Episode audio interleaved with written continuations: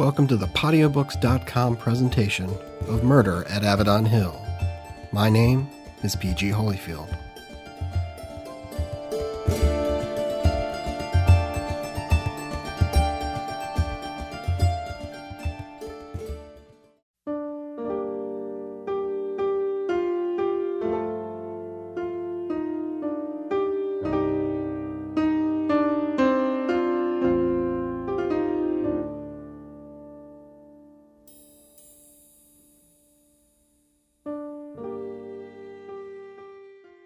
Aramis left Constable Lewis and made his way to the kitchens.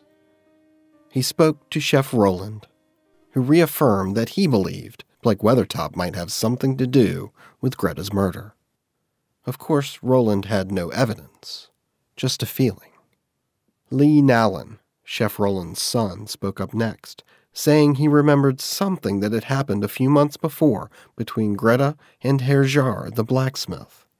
Lee had been walking home one night and saw Herr Jarre arguing with the house mistress. He even witnessed Herr Jarre raise his arms in the air and let out a howl of some sort, turn, and walk away. Did you ever speak to Greta about it? Lee shook his head. She saw me standing there. She told me not to worry about it. Lee appeared to be remembering more about the incident as he spoke. The funny thing about it, Sir Aramis, was that I was more scared than she seemed to be. I was shaking just from seeing Jarre act that way. All she did was smile at me and say everything was going to be fine. What was the argument about? I'm not certain. I heard something about a delivery, but I missed most of it, and once Jarre raised his arms above his head, I wasn't really listening to what was being said. Thanks, Lee. Keep thinking about anything like that.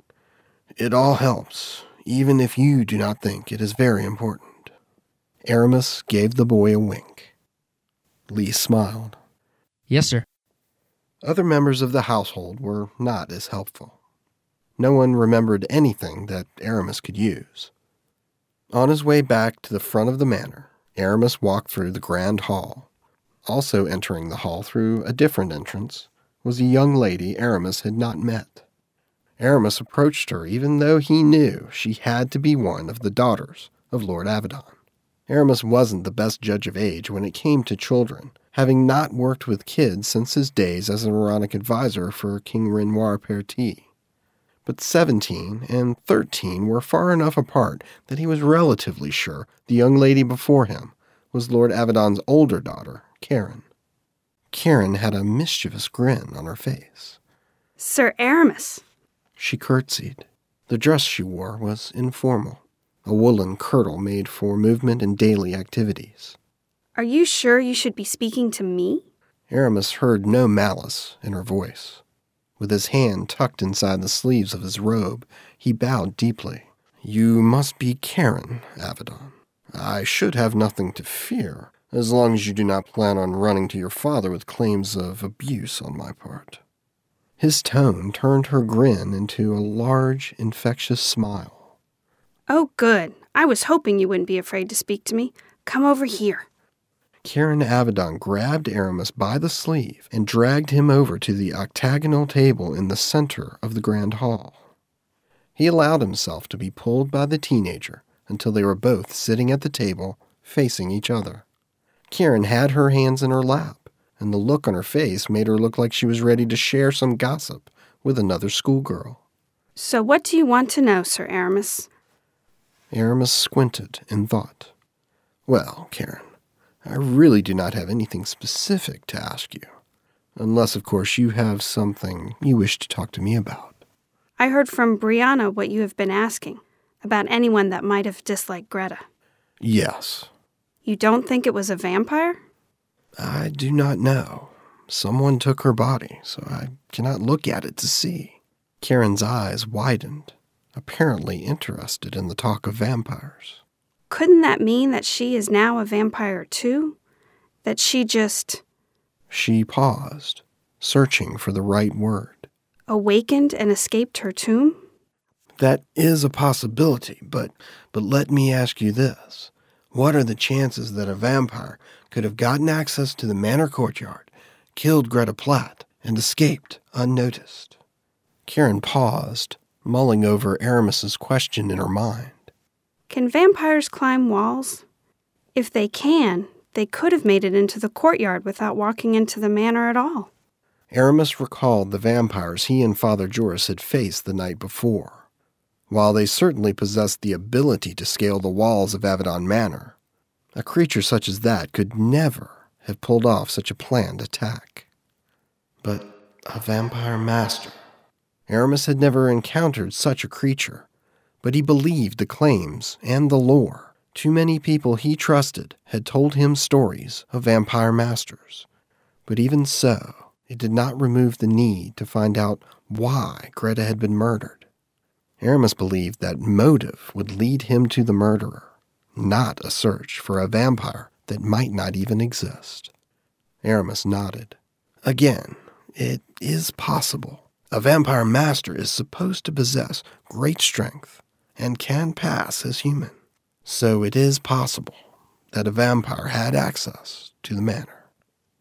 Karen Avedon's face lost some of its color. I just wanted to tell you about something I saw. About Talek Boar. At that moment, two guards entered the grand hall and moved to each side of the entry door. They held pikes and stood at attention as Lord Avedon walked through after them. Upon seeing Aramis Cregan sitting at the table speaking to his daughter, Lord Avedon's face began contorting and turned a bright red. Karen sprung out of her chair and practically ran to her father. Don't be angry, father. Lord Avedon pushed his way past his daughter and walked to the table. Aramis didn't move, unwilling to provoke Lord Avedon further. It didn't matter. Lord Avedon slammed his fist on the table and yelled at the monk. How dare you speak to my daughter? And after I expressly told you not to bother my children again. Aramis again did not respond, understanding his only hope rested with Lord Avedon's daughter, Karen. She did not disappoint. Father, it was I who kidnapped Sir Aramis. I wanted desperately to talk to him about Greta. He's going to find out who did this. I know it. She began caressing one of her father's cheeks in an attempt to divert his attention from the monk. He's going to help us. Please, Father. Aramis studied Karen out of the corner of his eyes. The tone of Karen's voice told Aramis she was speaking the truth, but there was much more behind her words, and unfortunately, Aramis knew the opportunity to probe further would not present itself any time soon. It took a moment, but Lord Avedon let go of his anger once he realized that Aramis had not accosted his daughter. Sir Aramis, if you are done with Greta's office, I suggest you continue your investigation with the townspeople of Avedon Hill. Aramis Cregan used his legs to rise from the chair without removing his hands from his sleeves. He bowed to the two members of the Avedon family. By your leave, Lord Avedon. He turned and exited the grand hall.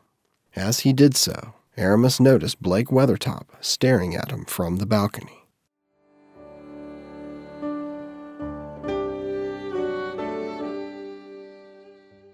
As Aramis had hoped, Blake caught up to him before he reached the front of the manor. So close. I so hope I can be present when next you incur Lord Avedon's wrath. By the way, thank you for telling Lord Avedon I was speaking to his daughter. Blake was surprised, but shrugged it off. Glad to oblige. I will be keeping an eye on you, Sir Monk. You will do nothing to threaten this family or my relationship with Lord Avedon. Aramis refused to respond to the butler's threat. I need you to answer a question for me about Greta. I am sure you will follow Lord Avedon's instructions and help me in this matter. Blake did not respond, simply waiting for Aramis's question. Before Greta was murdered, you had the occasion to prevent Talek Boar from reaching Greta.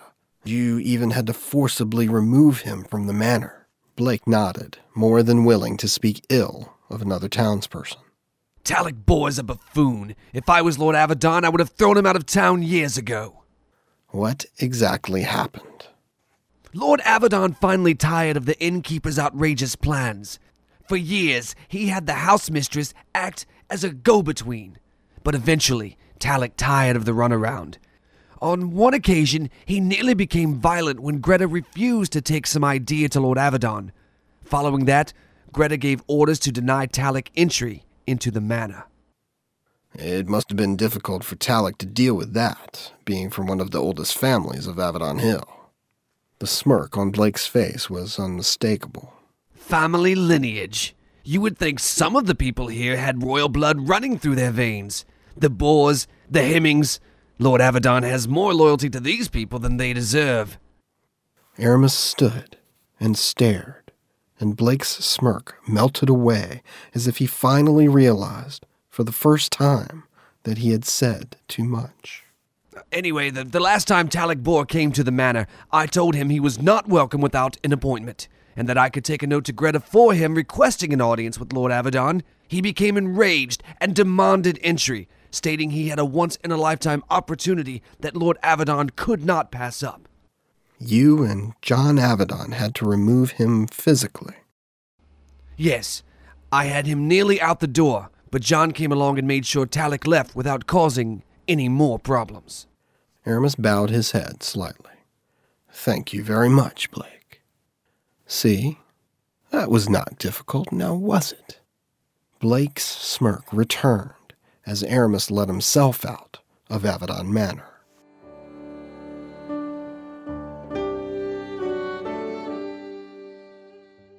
While Aramis was still searching through Greta's office, Arrin found himself alone at the inn. After eating a midday meal, the prince found he could not wait any longer. The information he had gleaned from Cletus's ledger was calling to him. Aramis would be pleased to hear what he had deduced on his own. But what if I got a confession from the man himself? It was an opportunity Arrin couldn't pass up. Arrin left the inn and walked to the bakery. When he opened the door of the bakery, the same bell that had rung the day before announced his arrival. Thankfully, Hemming was the only person behind the counter. The baker began rubbing his hands together in anticipation of sharing his family's expertise once again with visitors to Avedon Hill. Ah, the young student. Arrin, is it? Arrin nodded. Are you running the bakery alone today, Hemming? Dally and my daughter are delivering orders this morning. They make the rounds every day around this time. Well, that makes this a little easier. Arrin approached the counter and took a good look at the baker. Though balding slightly, Hemming was a sturdy looking man, slightly shorter than Arrin, but wider in the shoulders by nearly four hands. Hemming, I have a question for you. Ah, is this business, young Arrin? I'm afraid so. First, though, I, I have to ask. You do not have the stomach of any baker I have ever known. Don't you sample your own confections? Hemming smiled at the comment and question. He patted himself hard on his tight stomach. Ah, this. I guess it comes from never sitting down. I work very hard, and even though I sample most of what I bake each day, I've been lucky. And remember, generations of my family worked in the mines owned by Lord Avedon's ancestors. I guess it's like comparing draft horses to racers. The hard work of my ancestors can still be seen in me, even though I have never had to lift a pickaxe or push a cart of rocks out of a mine. Arrin knew his next question wouldn't elicit the same smile. Hemming, I need to ask you about Greta. The baker began wiping the counter. What about her? Have you found her body yet? No, no, we have not. Right now, we are trying to piece together what we can about Greta's life, her, her work, and, and her personal life. Hemming stopped his hand and stared at Arrin. So, what do you need to know? Greta hid it well, but she was having a relationship with someone that met her outside of town. Picnics, that sort of thing. Hemming's brow wrinkled slightly as Arrin spoke. You don't say. Picnics are a dangerous activity now, I take it? No, no, of course not. It's just that she hid these excursions from everyone, like she was ashamed of them or something. A vein appeared in the center of Hemming's forehead. Arrin also noticed that Hemming was clenching a fist, hard enough that Arrin felt sorry for the rag in the baker's hand. And what does this have to do with me? Well, I didn't say it had anything to do with you. But now that you ask, You know Cletus keeps a pretty good log of entry and exits through the town gate, right? I don't think I ever noticed. Arrin nodded. It's easy to miss things with Cletus, but he keeps good records. And? I just found it interesting. At least six or seven days a month, Greta spent Sykes relaxing in the forest outside of town. And on many of those same days, you traveled outside of town as well. Hemming was controlled, but still defensive. I don't recall ever leaving or entering the town gates with Greta Platt. Oh no, that's that's true. Arrin paused in reflection. Do you always go to the same destination for supplies? Yes, I do. I have an account with a distributor in Elion. I buy supplies from him in bulk, and he sells many of my longer lasting confections in his bakeries in that district. Another piece fell into place for Arrin. That confirms what I thought. On days where you and Greta were both outside of town, it consistently took you two Sykes longer to make your round trip. There was a long, uncomfortable pause as Hemming thought about Arrin's words. So, some trips take longer than others. More supplies, longer visits with shop owners in Elion.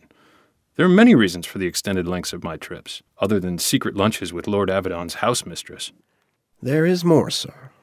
For almost two years, before and after Greta began her work as house mistress, she seemed to have a constant companion during her free time your daughter, Jilly.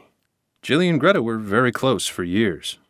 Then, one day, she stopped spending time with your daughter. Jilly began working more, and I'm guessing here, but Greta seemed to lose touch with all the townspeople as her work for Lord Avedon took up more and more of her time. Nobody blamed Greta for that, least of all my Jilly. All true, but it is the timing of this that offers up a different explanation. You see, there wasn't a gradual drop off, as you have described. After months and months of Jilly and Greta taking afternoon excursions outside of town, around five months ago, Jilly's name stopped appearing on Cletus's ledger.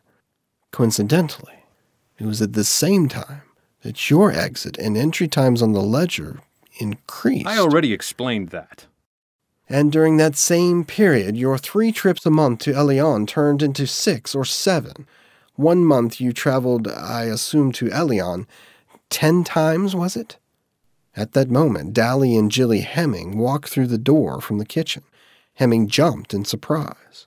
They had not heard the ladies enter through the back door of the bakery. Elion, Elion, always your trips to Elion. One good thing about Lord Avedon shutting down our fair town is that you have not left me for your lover in Elion. Dally! What are you talking about? Your lover, Henri, of course.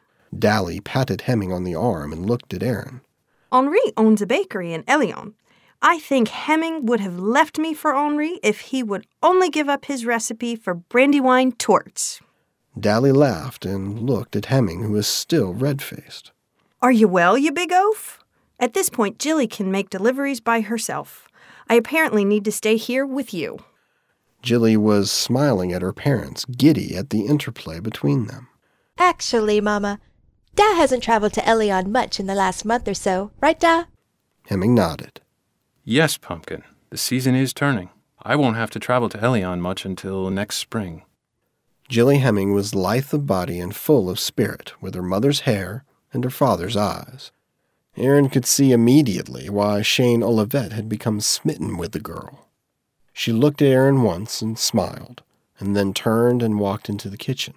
Dally followed, shouting orders to her daughter about what she needed to do next. Hemming turned back on Arrin. You have nothing. You can speak to my friends and business partners in Elion. They will confirm I've spent more time there because of my work. And you leave my family alone. The baker shook a finger in Arrin's direction. Of of course, sir. I will leave you to your work. Good day to you and your family. Arrin left the bakery and headed back to the inn.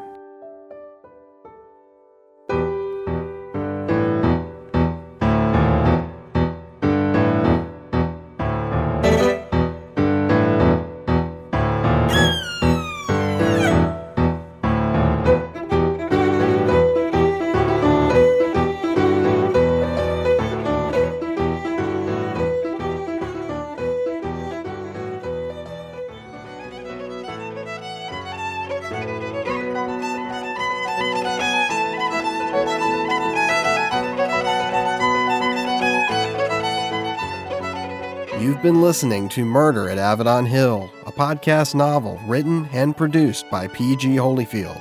Please visit pgholyfield.com for more information on this novel and the author. Most of the music in this podcast generously provided by Shira Kammen through Magnatune.com. Magnatune.com, they are not evil. Additional music generously provided by Kevin MacLeod through his website at incompetech.com. Be sure to check out Murder at Avedon Hill at podiobooks.com, and if you are so inclined, please post a review at iTunes, at Podcast Pickle, or at podiobooks.com. Audio comments about the podcast can be left on the Cairn line at 704 315 5884 or go to pgholyfield.com and click on the Call Me button to leave comments.